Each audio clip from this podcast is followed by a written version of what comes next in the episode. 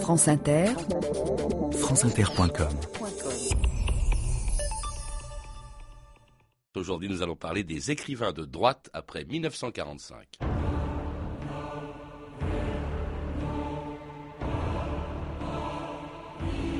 Ce qui va commencer n'est plus pour nous. Nous ne ferons plus que survivre. Nous ne rebâtirons plus rien. Paul Morand, 8 juillet 1945.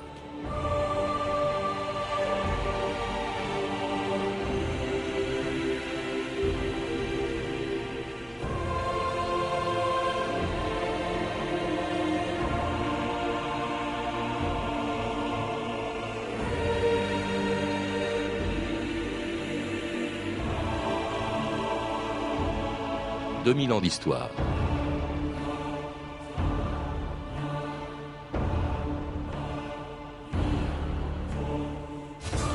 En juillet 1945, en Suisse, Paul Morand est assis dans un café de Montreux quand il est surpris par l'éclair d'un flash. Instinctivement, il se cache derrière son journal, mais trop tard. Le lendemain, la photo est à la une de l'hebdomadaire français Nuit et Jour, avec ce titre L'ex-ambassadeur de Vichy dissimule son visage à notre reporter. Avec Brasillac, condamné à mort et fusillé le 6 février 1945, avec Drieux-La Rochelle, qui s'est suicidé un mois plus tard, et Céline, qui s'est enfuie au Danemark pour échapper à l'épuration, avec Jacques Chardon aussi, Paul Morand est un de ces écrivains qui se sont le plus compromis avec le régime de Vichy pendant l'occupation. Il faudra des années pour que cet auteur passe de la liste noire des écrivains collabos à la, à la consécration que lui offrait l'Académie française en octobre 1968. Paul Morand, romancier de l'entre-deux-guerres, élu au premier tour à l'Académie française au fauteuil de Maurice Garçon. Roger Vigny, vous pouvez maintenant, je pense, nous retracer la carrière littéraire de Paul Morand. Pas remarquer une chose, c'est que cet homme pressé, c'est le titre d'un de ses livres les plus célèbres, a attendu l'âge de 80 ans pour entrer à l'Académie française. C'est la preuve qu'il ne manquait pas de réflexion. La séance est ouverte. La parole est à Monsieur Paul Morand pour la lecture de son remerciement. Messieurs, en même temps qu'un honneur dont je mesure l'étendue, c'est un extrême bonheur que de rencontrer tant de siècles et de les remonter. Cette alternance de couronnement et de funérailles satisfait un besoin de continuité qui toujours hanta une vie pleine d'accidents. Au terme d'une existence où rien ne cessa de bouger, je vais goûter les bienfaits de la stabilité. François Dufay, bonjour. Bonjour. Ah, C'était Paul Morand sous la coupole en 1969, quelques mois après son élection en 68 à l'Académie française. Une élection qui était une réhabilitation en quelque sorte pour cet écrivain mis à l'index après la guerre et dont vous parlez beaucoup dans un livre, Le souffre et le moisi, la droite littéraire, après 1945, c'est-à-dire au lendemain d'une époque pendant laquelle une bonne partie de la littérature française, il faut bien le dire, s'était plutôt compromise avec l'occupant. Oui, il y a des cas illustres de résistants comme euh, Jean Prévost mort dans le Vercors, par exemple. Mais pour, euh, pour un cas de, héroïque comme celui-là, il y a beaucoup d'écrivains résistants euh, à la résistance plutôt tardive ou plus ou moins active, et puis beaucoup d'attentistes ou même de collaborateurs, puisque Drieux-La Rochelle, dont vous parliez par exemple, n'avait pas trop de mal à composer les sommaires de la prestigieuse NRF sous la botte de l'occupant. Hmm. Alors, euh, ces, ces, ces, écrivains collaborateurs, pour beaucoup d'entre eux, parmi eux, il y avait Paul Morand, plus maréchaliste d'ailleurs que collaborateur, François Dufay, vous le rappelez Oui, en tout cas, il misait sur la nouvelle donne euh, créée par la, la défaite. C'est vrai que c'était un homme prudent, donc on ne trouve pas sous sa plume euh, d'ode à l'Allemagne ou des choses comme ça, ou d'appel à la collaboration. En revanche, il a repris une carrière euh, au plus haut niveau de l'État, comme conseiller de Pierre Laval, d'abord à Vichy, ensuite comme ambassadeur en Roumanie et beaucoup plus prudemment en Suisse, où il a réussi à se faire parachuter euh, au dernier moment. C'était un spécialiste de l'esquive et de la fuite. Et en, en juillet 44, l'homme pressé euh, a réussi euh, vraiment, au moment où Vichy agonisait, à, se planquer en Suisse, d'où il a, il a d'ailleurs été aussitôt révoqué par le nouveau pouvoir gaulliste. Alors en tout cas, moins pro-allemand peut-être que cet autre rescapé de l'épuration, Jacques Chardon, qui avait fait partie de ce fameux voyage en Allemagne organisé en 1942 par les autorités d'occupation et euh, qui se, et où se retrouvait dans ce voyage la fine fleur de la littérature française. Plusieurs écrivains français, mes chers auditeurs, viennent d'effectuer en Allemagne un séjour à Weimar, comme chaque année d'ailleurs. L'un d'eux, M. Drieux-La Rochelle, a bien voulu venir jusqu'à notre micro nous confier ses impressions de voyage. Avec quelques amis, Jacques Chardon, André Terrive, Georges Blond et André Fregnaud, Nous sommes allés à la deuxième rencontre des écrivains européens qui a eu lieu à Weimar du 5 au 11 octobre. Nous avons revu cette très rare et très charmante ville de Weimar nous avons reçu un accueil simple et libéral. Il n'était guère question de politique. Les artistes comme les savants ont le privilège d'ignorer, ou plutôt n'exagérons pas, de feindre d'ignorer l'énormité formidable des événements qui se déploient autour d'eux. Ah,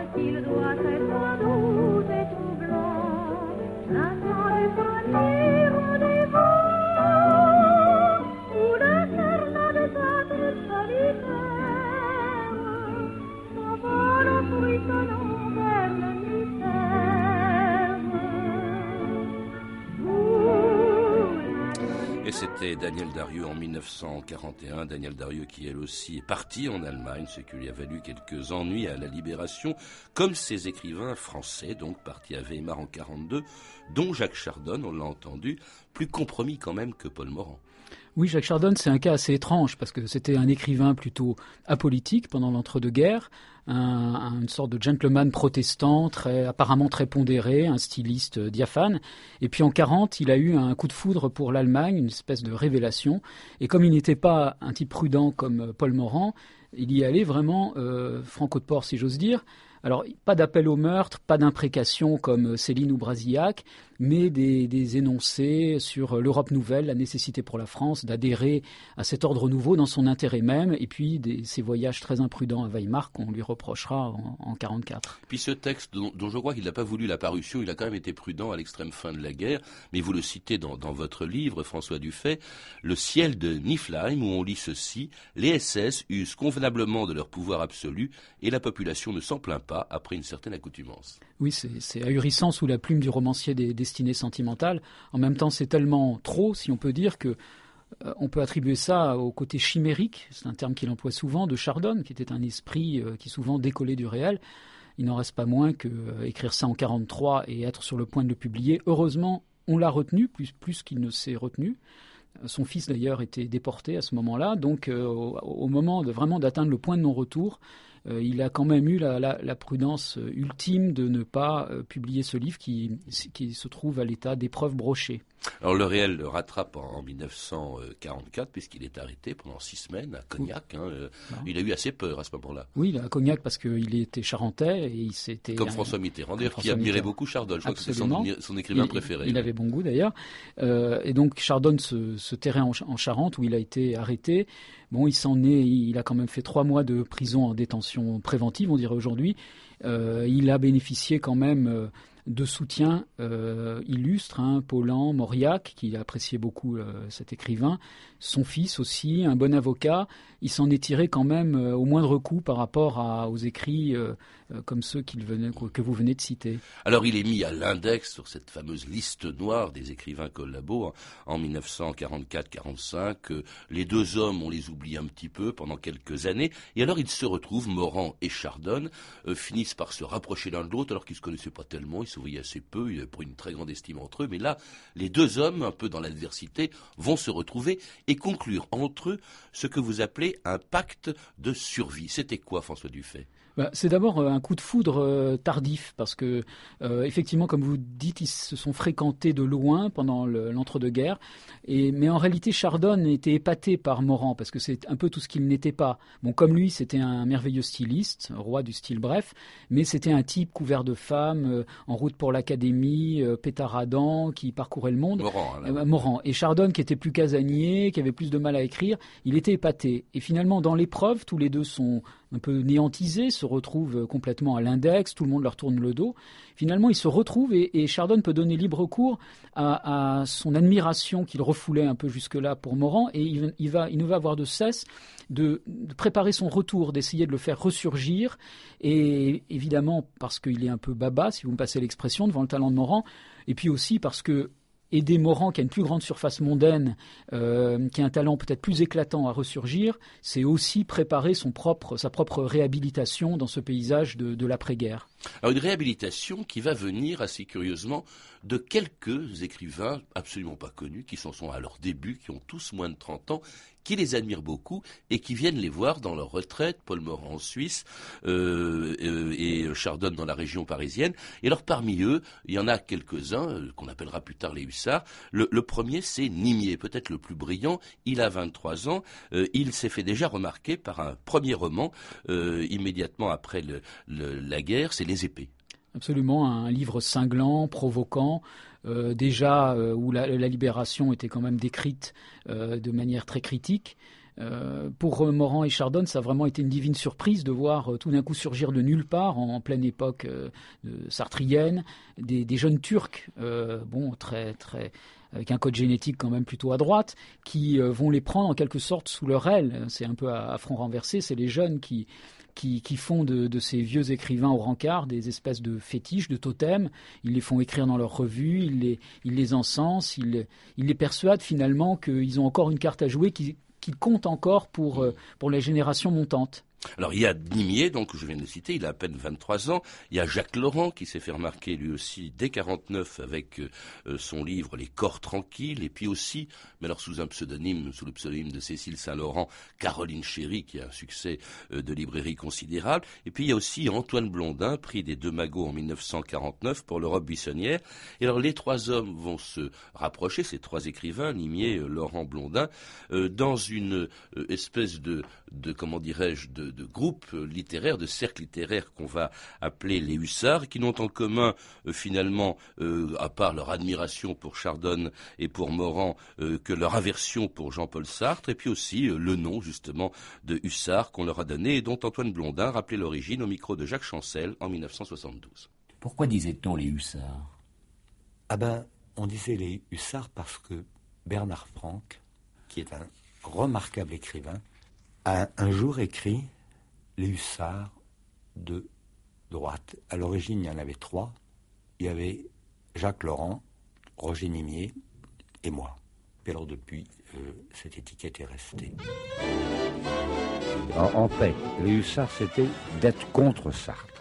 L'existentialisme a été repoussé, voilà. Dans tous les coins sur la piste, les gens que vous voyez sont tous existentialistes, de la tête jusqu'aux pieds.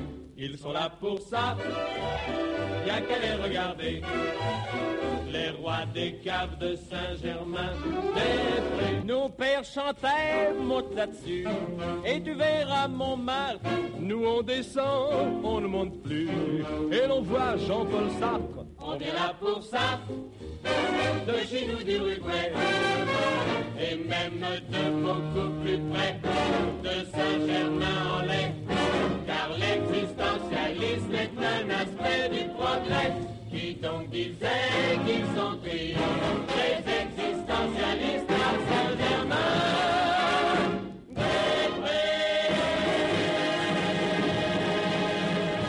Alors si tous les gens étaient existentialistes, comme le disait cette chanson, ce n'était pas le cas bien sûr des, des hussards. On a l'impression au fond que ce qui, c'est ce que disait Blondin, que ce qui les fédère, c'est leur détestation commune de Jean-Paul Sartre et d'un existentialisme que Sartre lui-même d'ailleurs avait du mal à définir.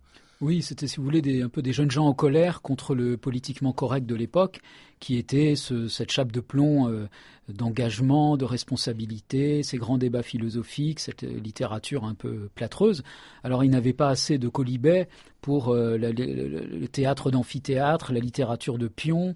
Euh, Sartre et Beauvoir, c'était les bouvards et pécuchés existentialistes. Bon, c'était une espèce de, de petit jeu de massacre auquel ils opposaient un peu leur une mythologie un peu différente, un, côté un peu cassant, cabré, un côté muscadin euh, qui euh, mettait avant toute chose le, le, style bref, cinglant, les voitures rapides, euh, les amours désenchantés. Voilà, c'était le whisky. Le whisky, bien entendu. J'allais l'oublier, mais ça comptait beaucoup. oui. D'autres lieux aussi que lieux de rendez-vous des existentialistes entre guillemets. Par exemple, ils n'allaient pas aux Deux Magots, mais ils allaient au Pont Royal. Voilà. Alors, ce qui est amusant, c'est que ces gens qu'on classe rive droite, finalement, ils étaient, leur quartier général, c'était aussi la rive gauche. Mais effectivement, d'autres bars, le, le barbac aussi pour Blondin qu'on a entendu le bar du Pont Royal, bien sûr. Euh, voilà, ils ont quand même assez, assez vite intégré des maisons d'édition Gallimard ou autres. mais ils étaient effectivement un contre-modèle de, de, de l'existentialisme dominant et plus tard d'ailleurs du nouveau roman. Oui, mais alors vous parlez de maison d'édition, il y en a une quand même qui leur a mis le, le, pied à l'étrier, qui était très importante, c'était la table ronde, François Dufay. Oui, et là, comme tout est dans tout, cette table ronde, elle, est, elle a pour préhistoire ou ancêtre des cercles vichysois ou crypto-miliciens, donc tout se retrouve.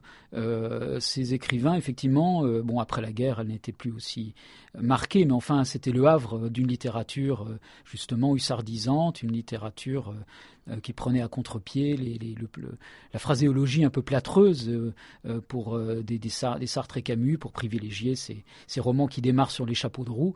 Et effectivement, on n'est pas étonné d'y retrouver peu ou prou et tôt ou tard à peu près tous les écrivains plus Michel Déon d'ailleurs, et même Bernard Franck, une sorte de cousin de gauche que tous ces Oui, parce que c'est Bernard Franck, on l'a entendu, qui aura donné leur nom dans la revue Les Temps modernes, hein, qui était la revue de Sartre. C'était par dérision, et Bernard Franck a fini par les, par les rejoindre. Oui, il a été aussitôt d'ailleurs euh, saqué de, de, des Temps modernes pour crime de la Sartre, parce que c'était un esprit trop indépendant. Et il s'est retrouvé euh, un peu courtisé d'ailleurs par, euh, par Chardonne. Euh, c'était un peu le, le, le, leur sartrien préféré, le, chouchou, euh, leur chouchou, à cause de, ils étaient bluffés par, par son talent, un Morand aussi d'ailleurs, et ils, ils, étaient ravis et flattés qu'un jeune homme, un jeune ours de gauche, euh, s'agrège un peu à ce petit groupe où, on trouvait déjà les Nimiers, euh, Déon, Laurent et Blondin. Et puis aussi d'autres rencontres qui, qui vont, de gens qui vont se greffer aussi autour des hussards, Nourricier, Jean-Louis oui. Bory également. Absolument, ça c'est plus étonnant. Nourricier, François Nourricier a toujours été à la fois en marge de ce groupe, dans une position de, quand même de laudateur, en même temps de commentateur, euh, politiquement ayant d'ailleurs un pédigré plus, euh, plus incertain, et même Jean-Louis Boric, dont je rappelle qu'il était un prix Nobel, un prix Nobel, un, prix Goncourt de, de l'immédiate après-guerre, et qui avait le goût euh, de ces écrivains, euh, qui sont quand même, il faut le rappeler, Chardon et Morand, des, des stylistes merveilleux, où on peut encore aujourd'hui, malgré leurs errements politiques, trouver une pâture euh, euh, plus savoureuse que euh, chez des écrivains plus consacrés. Chardon et Morand, d'ailleurs, qui entretiennent avec ces jeunes, qu'ils voient régulièrement, ces jeunes viennent les voir dans leur retraite, et alors il y a vraiment des, des rapports de père à fils, c'est assez étonnant. Vous le rappelez d'ailleurs, François Dufay, ces hussards sont tous des enfants sans père, ou presque tous. Oui, c'est assez étrange. Dans ce groupe, beaucoup ont perdu très tôt leur, leur père. Il est évident qu'ils retrouvent une, une, figure paternelle ou grand-paternelle chez ces, chez ces vieux écrivains qui leur racontent un peu euh, les, années, les années folles, euh, toute une mythologie 1925, euh, coup de voiture rapide euh, et de fêtes euh, perpétuelles qui, qui, les fascinent. Hein. Ils, ils, ils, sont aussi des enfants d'une après-guerre un peu grisailleuse et, et ils, ils, rêvent à ce 1925 fabuleux dont ils ont deux, deux témoins et quels témoins euh, sous les yeux. Et puis ils se souviennent aussi, disons-le, même s'ils le nient, sont plutôt de droite. Écoutez ce que disait Jacques Laurent le jour où il a été couronné en 1971, prix Goncourt. Le prix Goncourt 1971 a été attribué à Jacques Laurent pour les bêtises au sixième tour par cinq voix sur neuf votants. Si, euh, quand j'ai eu le concours, euh, tous les journalistes de la création commençaient toujours par me demander pourquoi êtes-vous de droite, comment expliquez-vous quel écrivain de droite a eu le concours, etc. Droite, droite, droite, j'ai entendu que ça. Bon. C'est parce qu'on m'a classé dans le lieu politique qui pouvait le nuire le plus à quelqu'un. On m'a classé là parce que on ne m'aimait pas. On ne m'aimait pas parce que je dérangeais. Et je dérangeais parce que je n'ai jamais pu suivre l'opinion, l'opinion courante, la mode. Alors la mode, c'était le nouveau roman, c'est vrai qu'il s'en détache largement. Mais alors dire qu'il n'est pas de droite, là c'est franchement une précaution de langage qui ne va pas du tout. Euh, il l'était, Jacques. Oui, c'est étonnant d'entendre que même si tard dans sa carrière, il a continué à entonner la même chanson. Euh, comme les autres hussards, il était très marqué à droite. Euh, D'ailleurs, euh, avant-guerre, il avait été tenté par tout, le côté Ligue. Et puis, il, à 25 ans, il s'était retrouvé en poste à Vichy, quand même, il faut le rappeler. Et après la guerre, il a, lui qui s'était fait le chant du désengagement, mais d'un désengagement aussi parce qu'il était un peu un perdant de l'histoire. Et il s'est retrouvé aussi comme un, proche des activistes des ultras de l'Algérie française, au point de partir même un peu en cavale à un moment quand le pouvoir euh, euh, gaulliste faisait mine de l'inquiéter. Donc il y a une ligne continue quoi qu'il en ait dit, euh, qui, est un engagement politique euh, d'extrême droite, euh, qui, qui, ne s'est jamais démenti d'un bout à l'autre de, sa vie. Oui, vous évoquez l'Algérie. Il faut rappeler que l'ensemble de ces hussards, même Nimier, hein, qui pourtant était un journaliste qui travaillait dans une revue gaulliste après la guerre, à cause de l'Algérie, sont devenus d'abord farouchement anti-gaullistes. Et puis alors ils ont signé un manifeste, des pétitions, ça ne se faisait pas qu'à gauche, contre le manifeste des 121 qui appelait à la désertion au refus de se battre en Algérie, un, manifeste dans lequel on retrouve tous les hussards. Oui, et puis les hussards retrouvaient là finalement toute leur thématique euh, favorite. C'est un, goût des, un goût un peu des causes perdues, un côté cambré, euh, une mise en avant d'une sorte d'honneur chevaleresque, aristocratique, et puis quelque chose qui était vraiment leur ciment idéologique, c'était une aversion totale pour De Gaulle, puisque même Nimier, qui lui était le seul à échapper à cet antigaullisme primaire, a, a, finalement viré sa cutie et traité De Gaulle de con, de père ubu, d'assassin de Brasillac et à la fin de sa vie. Et partagés un peu par leur père spirituel. Alors là, je, vous lis, après la guerre, euh, ni Morand ni Chardon n'ont oublié leurs engagements euh, pendant la guerre. Euh, vous citez par exemple Chardon qui dit, à propos du génocide des Juifs, on en a fait passer quelques-uns au four, c'est une affaire entendue, mais il y en a beaucoup qui sont très très riches. Ou encore Morand qui dit en 1960, là où Juifs et PD s'installent, c'est un signe certain de décomposition avancée, asticot dans la viande qui pue. Là, il y a du Céline même dans Morand. Oui. C'est assez extraordinaire quand même. Ils n'ont rien compris ou rien oublié en tout cas. Il y a, même du Céline au point que Chardon lui-même, qui partage quand même plus ou moins ces idées-là, euh, le lui reproche et trouve qu'il va quand même trop loin. Ça, c'est dans une lettre euh, qu'on peut consulter aujourd'hui à, Lausanne, où il y a toute leur correspondance, qui est un véritable monument littéraire, mais qui est entaché aussi par euh, cette espèce de, choses saumâtres, de, de ressentiment politique. Il faut aller là-bas vraiment, je pense, pour mesurer à quel point ils n'ont rien retranché de leurs opinions, à quel point ils sont restés fidèles, y compris à, chez Morand, à des phobies euh, parfaitement odieuses. Euh, euh, à laquelle il faut ajouter la, haine des homosexuels, une misogynie vraiment extraordinaire. Euh, ils, ont, ils ont persisté et signé quasiment jusqu'à la, la, fin de leur vie, et on aimerait, euh, chez ces merveilleux stylistes, ne pas tomber sur des passages comme ceux que vous citez, mais on ne peut pas se voiler la face, ils, ils, sont là, et on les lira un jour ou l'autre. Et, et, que ne partagent quand même pas leurs disciples. Les hussards, c'était pas ça quand même. Oui, ils sont un peu plus... Euh, ils ne sont pas phobiques comme eux, il y a des stéréotypes, des préjugés, mais pour aller aussi loin que, que Morand, c'est vraiment des, des phobies tout à fait pathologiques. Et Morand qui ira quand même à l'Académie française en 1968, et cela six ans après la disparition du plus brillant sans doute des hussards, qui se tuait à 37 ans sur l'autoroute de l'Ouest, Paris Inter, Jean Lanzy et Claudine Chaunet, le 29 septembre 1962. Un accident de la route vient de coûter la vie à Roger Nimier, l'un des chefs de file du jeune roman. Roger Nimier dans son auto, une Aston Martin roulait sur l'autoroute de l'Ouest près de la Selle Saint-Cloud quand s'est produit l'accident. À 36 ans, Nimier s'était fait une place certaine dans le journalisme de droite, comme aussi chez les éditeurs, où son, grand, son plus grand succès demeure le hussard bleu, déjà vieux de 12 ans, ce hussard dont l'impertinence, après les jours graves de guerre et de libération, avait paru justement à ceux qui ne lui reprochaient pas son manque d'humanité, une plaisante libération. Un écrivain à qui vous devez beaucoup, François Nourricier. Nimier, c'était le meilleur le plus doué. C'était le premier de la classe. On n'était pas 40 comme dans un lycée, il y avait une, une dizaine de personnes dans cette petite bande. Mais j'appelle le meilleur le premier de la classe. C'est vrai que c'était le premier de la, la, classe, comme vient de le dire Nourricier, après la mort de, de, Nimier. Euh, et pourtant, il a écrit peu de choses, et même pendant les dernières années de sa vie, il n'a plus écrit du tout, je crois, à la demande de Morand ou de Chardon, je ne sais plus. C'est Chardon qui lui avait conseillé, après un, un, départ vraiment sur les chapeaux de roue, un feu d'artifice de, de 4 ou 5 livres euh, très brillants, euh, entre 25 et 30 ans, de, de marquer une pause. Alors certains ont voulu voir dans, dans ces conseils, euh, de ces exhortations à se ménager, pas trop nimier, euh, un, conseil salutaire, d'autres y ont vu euh, une sourde jalousie finalement du, vieil écrivain qui peinait à revenir envers ce, ce cadet tellement doué. mais Chardon lui-même, de toute façon, avait commencé vraiment sa carrière littéraire très tard, donc possiblement il avait remarqué chez Nimier une manière de dilapider ses dons, euh, d'aller trop vite. Et, d'ailleurs, sa mort quelque part est la preuve qu'il fallait un peu ralentir le pas. Euh, et malheureusement, ça n'a pas été le cas. Alors, quand le premier de la classe, comme l'appelait Nourricier, est mort, toute l'école, toute la classe euh, se sont dispersées. On les voit, pour certains d'entre eux, même euh, vraiment sombrer dans l'alcool. C'est le cas il faut bien dire, de, Blondin. Et puis, euh, vous dites aussi qu'elle a perdu un peu de son inspiration après la disparition de, Nimier. Euh, vous dites même, au fond, euh, que cette génération n'a pas tenu ses promesses. Vous êtes sévère parce qu'il y avait quand même de très très grands romans euh, qu'ont pu donner ces hussards. Écoutez, moi, je, oui, je dirais ça pour euh, ceux de Blondin, qui était peut-être le plus artiste de la bande, euh, qui a écrit effectivement Un singe en hiver ou euh, Monsieur Jadis, qui sont des beaux livres. il réussissait quand même plus, comme quelqu'un, un critique l'a noté, le, commencement de ses romans que l'intégralité du, du, roman. Euh, mais c'était un merveilleux styliste avec un style très ductile, euh, très très délicat.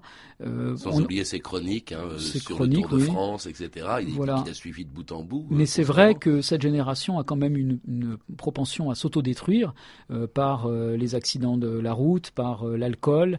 on peut estimer qu'ils n'ont quand même pas donné tout ce qu'ils pouvaient donner étant donné leur don de départ. Il y a là une espèce de mystère. Est-ce qu'ils n'ont pas été un peu écrasés euh, par euh, le trauma, par trauma... de Chardonne oui, euh, par, par cette, cette, écrasante génération de 1925, qui, ces vieillards ingambes qui continuaient à produire des, des, des, vrais chefs-d'œuvre, pour le coup, comme le, le, Venise de Morand en 1971 eux-mêmes parfois on, laissé, laisse penser dans, leur, dans leurs écrits qu'ils ont ils, ils, se sentaient pas tout à fait à la hauteur. Mais c'est curieux ce contraste justement entre les errements politiques qu'on pouvait retrouver aussi pendant ou avant la guerre d'un Céline ou d'un Drieux, euh, avec en même temps un indiscutable talent. C'est en raison presque inverse du talent leur parti pris politique. Oui, ça c'est on le peut grand. se tromper constamment politiquement et faire malgré tout des chefs-d'œuvre. Euh, c'est assez extraordinaire quand oui, même. ça c'est le, le, grand mystère et bon en même temps le, le, le pessimisme historique qui a nourri l'œuvre de Morand, c'est aussi ce qui fait la le charme et le, de, du lamento qui qui, qui est, Venise, dont je parlais à l'instant, qui est la déploration de la, de la mort d'une civilisation en même temps que de, de, celle de Venise et sa propre mort.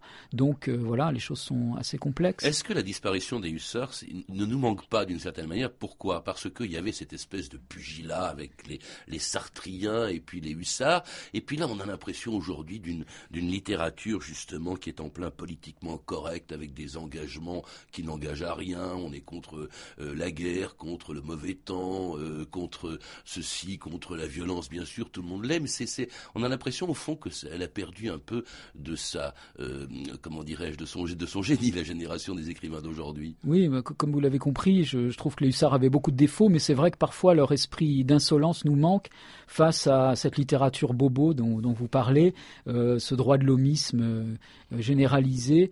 Euh, on aimerait effectivement retrouver parfois des vertus d'insolence et, et qu'on puisse river son clou à ce politiquement correct.